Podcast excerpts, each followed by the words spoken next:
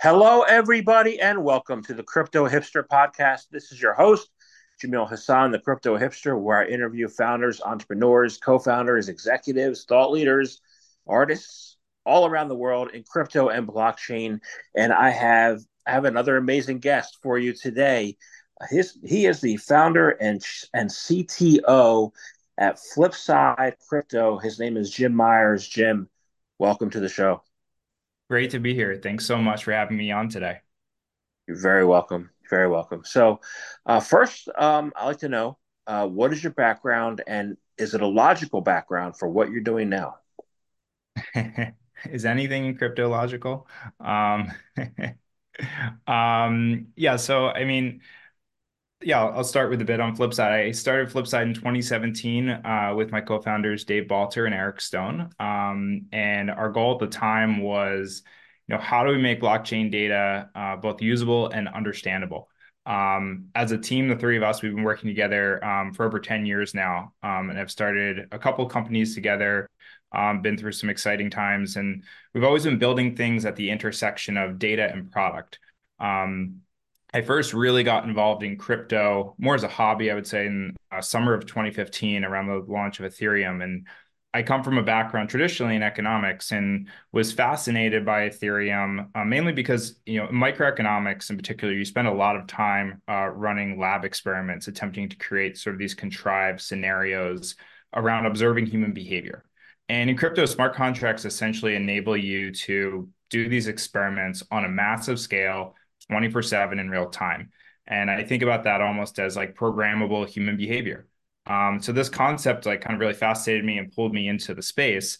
Um, and while you know, Flipside is not a smart contract you know protocol um, to say, but many of these ideas um, that kind of brought me in around incentivization, um, you'll see run through our product and our platform today, and how we reward and incentivize users on our platform. Got it. So, what is Flipside all about, and you know why it is why is it a step ahead of other crypto analytics players? Yeah, um, I, would I like to always start when I think about this um, question. We get asked a lot. You know, how are you different than so and so? And you know, our mission at Flipside is to enable blockchain ecosystems to succeed. That's why we exist as a company. Um, that does, that guides how we make decisions. Um, so I would say first, we do have a lot of really great data, um, but we are not a crypto analytics provider, at least in a traditional sense. Um, and to understand why, you have to sort of understand our business model. Um, what Flipside is, though, is it it's really a commercialization engine for blockchains and protocols. That's how we talk about what we are building internally, and that's how we talk about it with our customers. Our customers are mainly blockchains and protocols, um, and our model is pretty simple. Flipside customers delegate tokens to us. Uh, we run our own bare metal validators and infrastructure, and we use the yield from our validators to drive growth outcomes um, for our customers, the blockchains and protocols. Any excess yield we keep in native tokens so that we we really only win when our customers win. Um, so we grow ecosystems by activating community members. We have a network of over 75,000 analysts to drive usage on chain. Um, and now data might not seem like the most obvious path here to, to growth, but it plays really this interesting foundational role um, and how we do it for customers and how you know it's important in this space. Um, blockchain data is particularly unique. Um, you know, I think ironically for as open as blockchains are, the data is incredibly hard for the average person to access and to understand. Um, so our tech basically enables users to really do three key things, I would say. and build on top of blockchains more quickly, um, make rapid decisions. Um, and I think really the most important is shine a light on what's happening right now so the space can form narratives based on on-chain truths. Um, and the magic happens, I think, when we activate folks on our data, turning sort of potential on-chain energy into kinetic energy. We incentivize our community of 75,000 users to provide insights and shed light on what's happening and then drive narratives that bring in new users and developers uh, to these ecosystems. And to date, we've paid out um, over $6 million to the community uh, to deliver outcomes for our partners. It's pretty good. Um, okay, so you said 75,000 data analysts. Okay. So say, say somebody like me, not mm-hmm. me, somebody like me who has an extensive experience building databases and being data analyst. Yeah. Want to join your your protocol, your program, uh, Flipside, and and be a data analyst and get paid for skills and abilities. How could somebody who's a data analyst be able to do that? And what do they do with a day to life? Yeah. Um, so anyone, it's free to sign up and join our platform. Um, we have a pretty robust um, community. Um, we then um, you know, there's a variety of different things you can do to get started. Um, so you can start writing queries, start building dashboards. Um, there are um, kind of key questions, insights that a lot of our partners are after, and um, a lot of these are kind of publicized in our Discord. Um, we also have a network of what we call ambassadors, um, who also, you know, work with different subgroups and communities within our larger community. Um, so if you join our Discord, you can get involved in those. Um, and then what we'll do is um, we have we call it top end programs, basically reward people um, for how popular their dashboards are. Um, so um, for every hour that you are in a top, you know, 30, top 50 or whatever, you are earning money um, for your dashboard. so we have an algorithm that uh, computes this based on sort of the reach and scale of your dashboard and narratives that you're driving. Um, and so there's a great opportunity for anyone really to come in, start from the beginning, and then grow and earn. Um, you know, we've been a great source, I think, of talent um, actually from our community getting jobs in this ecosystem. There's lots of great stories, um, you know, you can see on Twitter of people uh, starting as just an average you know, or a beginner SQL analyst and then going all the way up to getting a job in this industry. Um, and so it's always great when we hear stories like that. That's what I thought would happen. People are doing it in SQL. You know, that's a, uh, I, I, I, was a manager in a SQL shop for five years at AIG, so um, I'm always curious how it works. Um, so you said you said a magic word earlier. Okay. You said you said the word yield. Um, yeah. A lot of people got burned over the past few years chasing yield. Um, mm-hmm. you know, what's been the role of data analytics and DeFi? Uh, what's the role of yield? And what you think will be the areas of breakthrough in the next in the next DeFi growth wave? Yeah, uh, great. A, a, lot of great questions kind of packed into there. So, um, you know, I would um, let's come back to the yield one. I think there's there's an interesting perspective on. I think um, you know. Uh, are yields a uh, or uh, rather are outsized yields is it a feature or a bug in this space? Um, but um, i think you know you know how, what role does data analysis play in defi? I would say you know one of the most um, i think critical use cases for data is really to drive on-chain truth um, based narratives. So like what is actually really happening? Not just you know what's being hyped up but what is reality? Um, and i think defi is no exception there. It's just just as any other part of the spaces. Um, sh- shedding light on liquidity um, or trading volumes gives insight into like what's a healthy ecosystem today um, or what might be about to be a rug pull. Um, I would say when we started Flipside in 2017, the level of complexity uh, to ingest, parse, and make sense of blockchain data was a fraction of what it is today. Um, over the years, we've added multiple platforms, um, L2s or protocols layered on protocols, um, liquidity that's distributed across, you know, multiple chains. Um, this layering of complexity, I think, forces not only flip side the space, but to shift from to get the full story to shift from a just a chain-based perspective uh, to an to an application or a category-based perspective.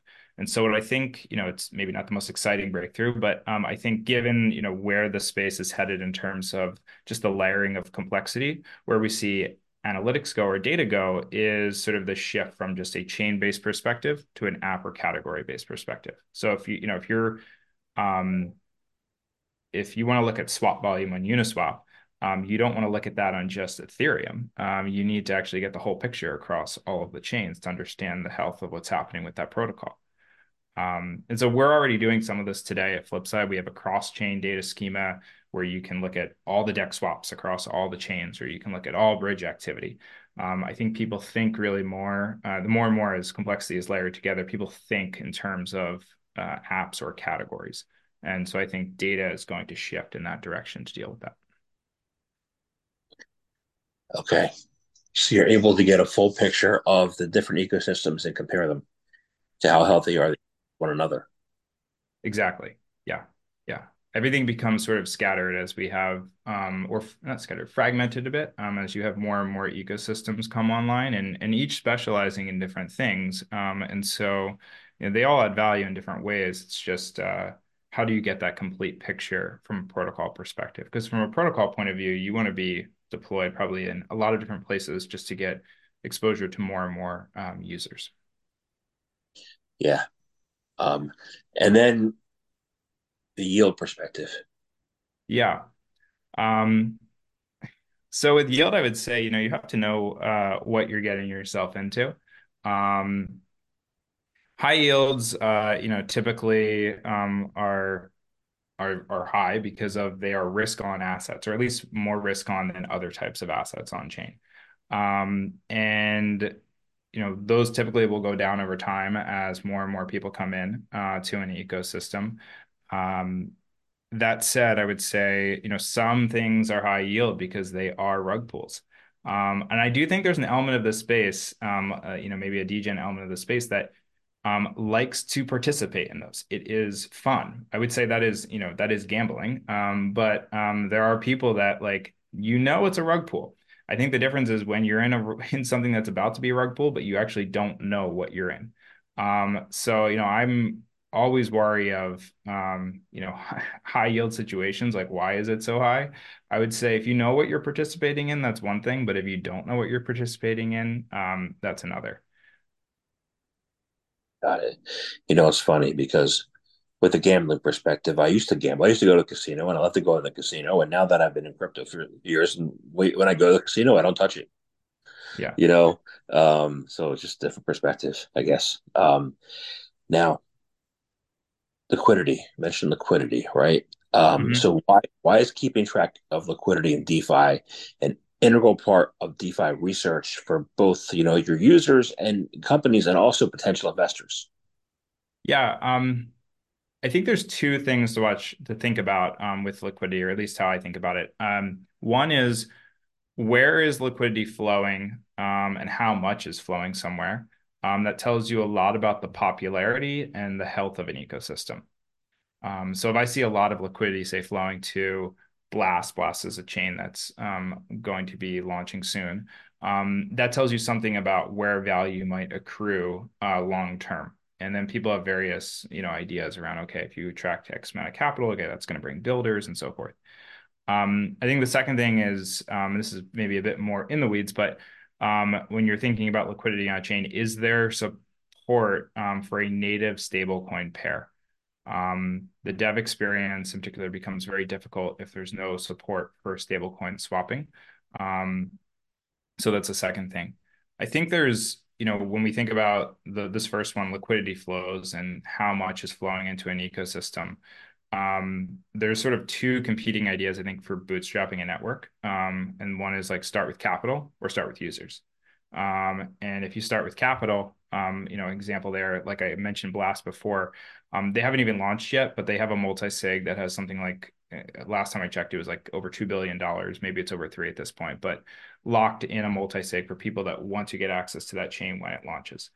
Um, the other perspective is to start with users. Um, I think Base did was a great example of this with their on-chain summer efforts, um, doing Mint, some Mint.fun, um, launch of Friend.tech. I think um, you know, really um, had a huge impact there.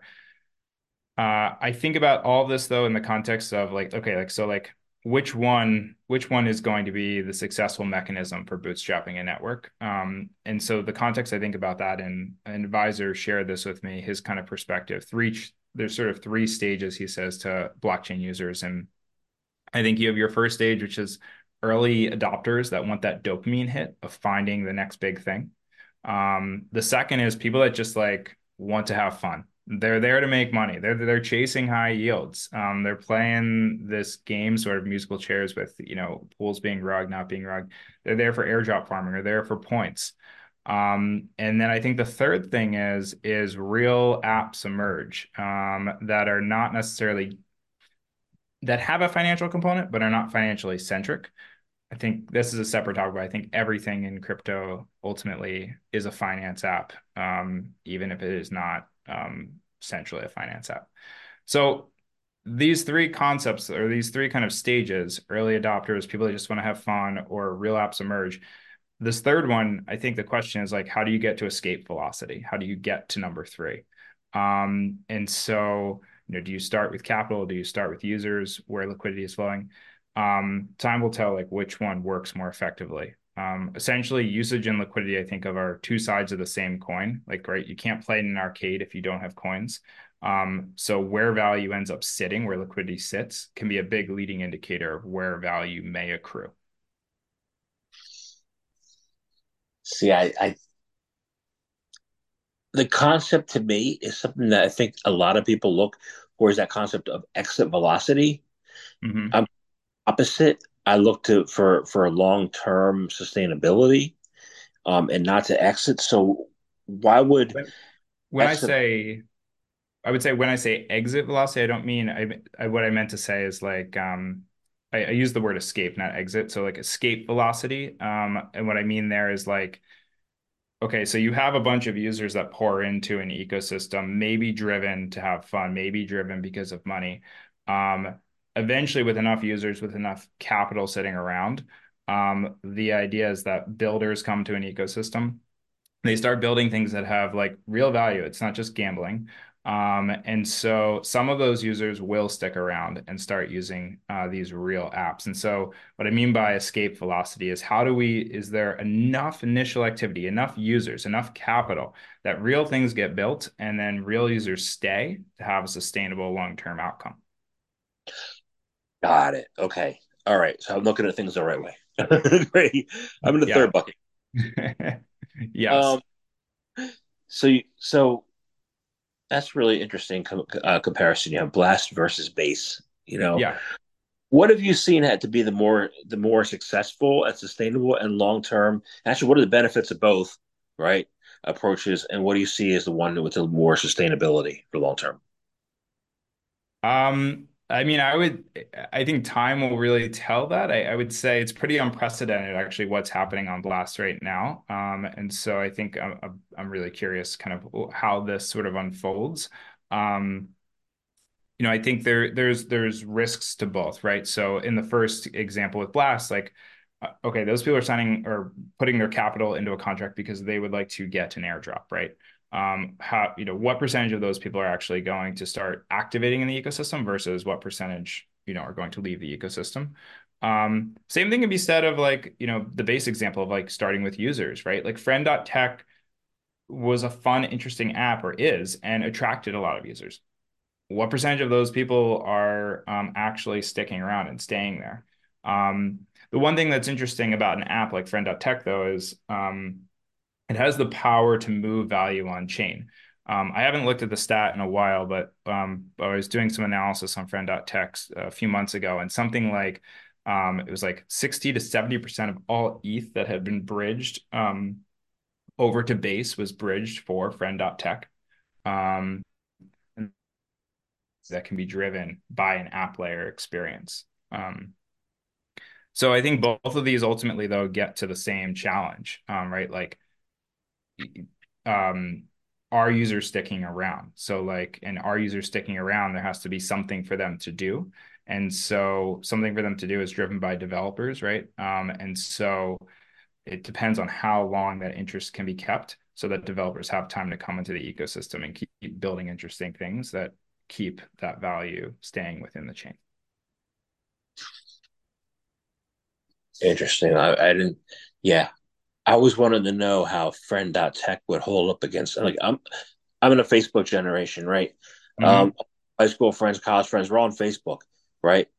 How can friend.tech or other socialized platforms be a replacement for Facebook over time and what needs they need to do to make it that way? Yeah, I mean, I would say friend.tech is less a replacement for those things. Um, you know, it's a fun friend.tech is um, you know a fun way to essentially bet on your friend's popularity um, and uh, you know, there's extensions of that. You could imagine different uh, versions where you take that. Um, I would say Farcaster is more the closest example to replacing, um, you know, a Twitter or a Facebook. Um, thing that fascinates me about Farcaster is like it is it is essentially like the I mean it's not Twitter was never was never on chain, um, but like if you go back to the early days of Twitter, there was this notion of separation of protocol uh, from the app layer, the client. Um, and so, you know, you had lots of different client interfaces to uh, to Twitter. Um, and so now we actually really do have that with Farcaster. You know, you can um, you create your account, you have your wallet. Um, you know, I have an app on my phone for Farcaster. Um, I take my wallet, I go online, and I'm using a totally different app, right? And so the app experience is totally decoupled uh, from the protocol, and that means that different clients can organize data in different way and show you different things and um, really give you different types of experiences. So I think that comes with you being able to own your own data, and so all sorts of interesting thing ha- things happen where anyone is free to layer um, novel UX um, on top of that. Um, so I think you know that's I, I kind of see that as an exciting thread um, or trend of a path where we're going to head down. Improved user experience is something that's been missing for years. Yeah, huge. Yeah. Yeah. Big problem. So, um, with that said, you know, DeFi is complicated, yeah. or at least people think it is. How do we get that experience to be for the user so that it becomes less complicated while they're using it and they have a better understanding and they're able to, you know, assess liquidity in an easy way um, that's easy for them. Right. Um, so I think that depends on who the end user ultimately ends up being for some of these platforms. Like if you are trying to provide liquidity or trying to make investments, um, then I think you know being cognizant of you know dex volume or where liquidity is flowing is very important. If you're just the an average user that's trying to accomplish something on chain um, where to accomplish that task you might need to you know swap um, token a for token b. Um, i think that's a different story. And i think we have a major ux problem right now where um, you know people have to go from app to app to app to accomplish a task. So like any task is like a series of of different, you know, there's different paths you could take to accomplish that task. And so the challenge or the opportunity rather I see is um, can we build a UX on top of this um, that actually enables us to make that path really simple for the average user? Um, and we totally can, right? You uh, any of these protocols um, can be layered and can be um, put together into a cohesive experience. Um, we just we really haven't invested as a space, um, or I haven't seen anything um, that has done that just yet. Right, just yet, but yeah, but because because they're moving from protocol to protocol to protocol, there's bridge hacks. There's a lot of them in DeFi. Yeah. You know, rug pulls, bridge hacks. How can we how can we stave them off you know, for the future? What are your thoughts on how that needs to be done so we can we can get we can have that not be a thing anymore? Yeah, I mean, a lot of hacks um, are because traditional bridging um, is is um, well, in traditional bridging, right? You lock up tokens on one side, um, and then you're issued or minted a token on the other chain. And so there's this huge honeypot, right, of tokens on one chain that can be that hackers can go after. Um, and because you know code is written by humans and um, humans uh, have flaws and uh, introduce errors into systems i think any system um, you know can be prone uh, to a hack. Of course there's like you know robust checks and security audits and things like that these things go through. And some of them that have gone through more extensive audits uh, you know are not as easily hacked but even things that have gone through audits have been hacked. Um, what I, I guess with bridging, what I'm most excited about um, is um, something called intent-based bridging, um, where instead of you um, committing the actions of, okay, I'm going to do this, action A, action B, action C, um, and you lock up your token somewhere, you kind of declare out to a network, I would like to move my assets, you know, from Ethereum to Polygon. Um, and then somebody um, off chain, a network of relayers, seekers, they compete to solve that and do that for me.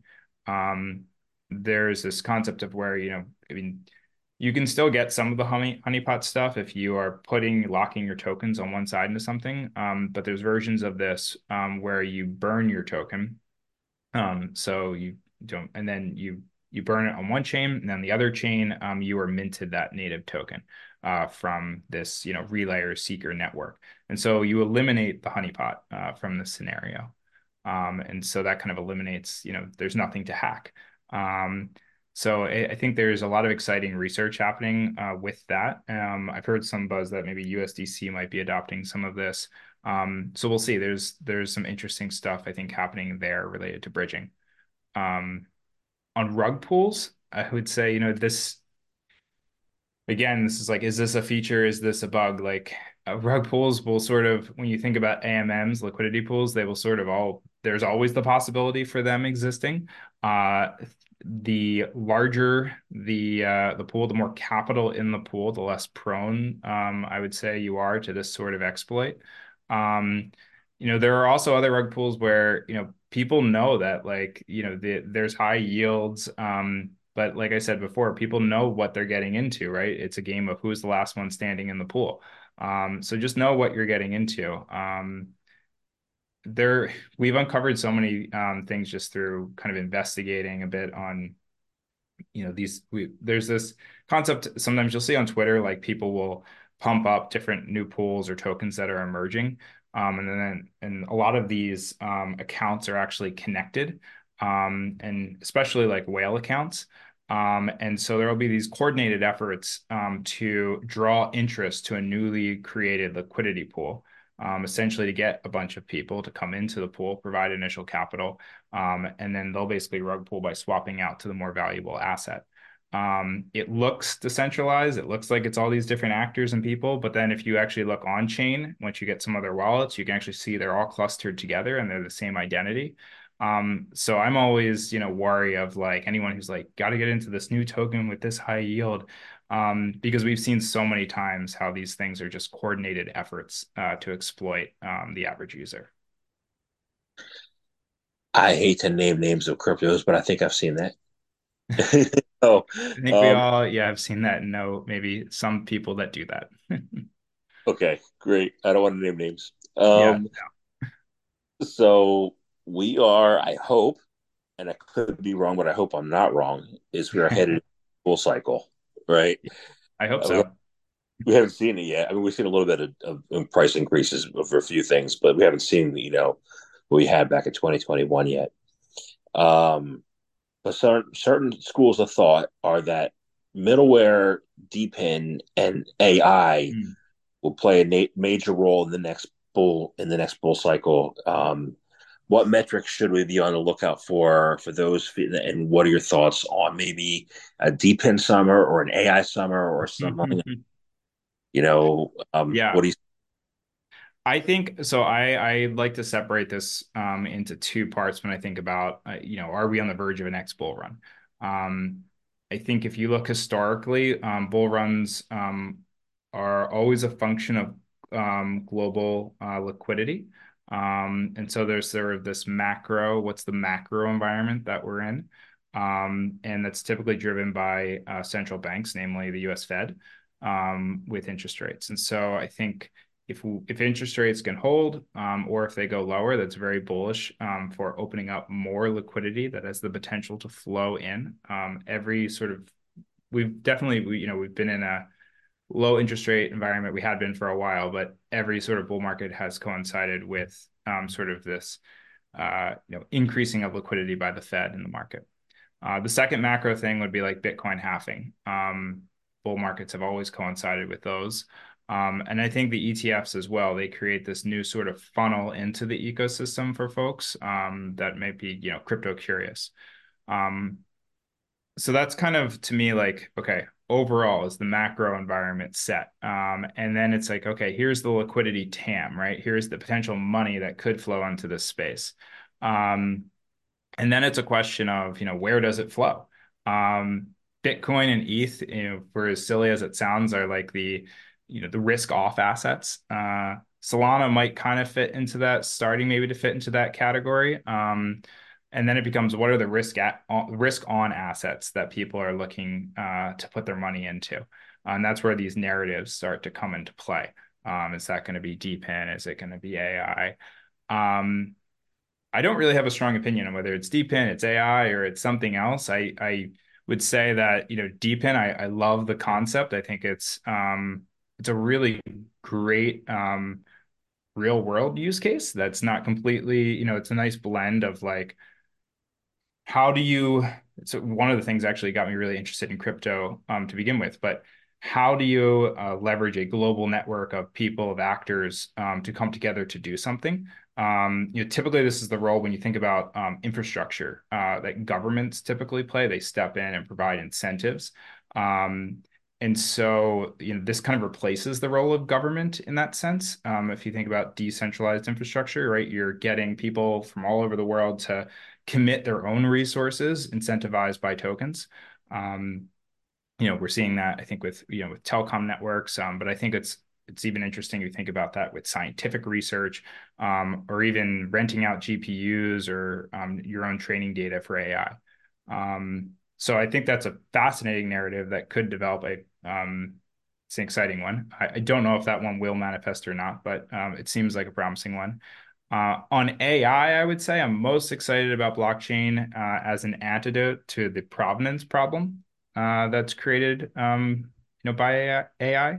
Um, how do you know, uh, you know, if an image is in fact its original version? Uh, I think you know we also face a lot of U we face a lot of UX challenges here. Um, you know, first, how do you um, auto write that first version of a photo or a video on chain? Or if you're looking at an image, how do you validate that that image is real without having to like copy and paste it into some tool, right? If if if you can we have the power to write anything on chain today but i think it's more you know when you're viewing when you're scrolling something no one's going to be like taking this image and moving it somewhere else so how do you validate that um, that becomes i think more of the challenge the ux challenge there i like that as an anecdote to providence i like it that's what i've been that's how i've been looking at it too yeah yeah so, um one thing with the macro environment is that you know we have some elections coming up. Yeah, you know that's going to be a big factor. But in the around the world, right? So how do you think yeah. that'll that'll help with the macro? Yeah, yeah. I'm not going to comment too deeply on that, but yeah, it definitely uh, is another big macro factor. Yes. Okay. So, um, interesting. I want to thank you very much um, for your time today. I really enjoyed talking to you, and the time flew by. so, uh, I have one yeah, thank question. you so much for having me on. Yeah, yeah. I have one last question for you. Um, and this one's easy. It's how can people find out more information about you, about Flipside, um, about your company, become a client or a, a user? Um, how can they do that? Yeah. Um, so I'd say the first thing is go to flipsidecrypto.com. Um, um, it's free to sign up. Um, you can, you know, we have a a very generous um, free tier of usage. Um, actually, the only time that we charge people is when you want to build, like, say, a company on top of us. Um, other than that, like, you pretty much are free to use um, our data how you see fit. Um, and if you do want to build something really serious, um, you know, we're willing to work with people on that. the second thing is, I, you know, if you're if you're a blockchain or if you're a protocol. Um, we'd love to talk. Um, we've helped a lot of uh, customers uh, grow in this space, um, have been a big reason for their growth. Um, and so we're always on the lookout for, you know, who can we partner with next um, to really ultimately fulfill our mission of helping blockchain ecosystems succeed. Awesome. Thank you very much for your time today. Thank you so much. It was great to be on.